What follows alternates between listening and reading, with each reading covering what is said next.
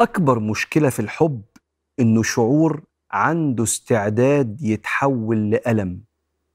عطاء وأمان الحب ممكن يتحول لغضب ورغبة في الانتقام.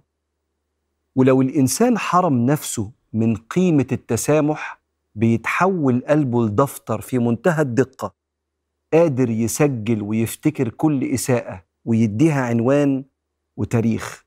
ومع تراكم الإساءات في تاريخ الجواز بتغرق الذكريات الجميلة والعشرة الطيبة. وعند الطلاق إما يظهر الإحسان ورقي الأخلاق أو الظلم والجحود والشقاق.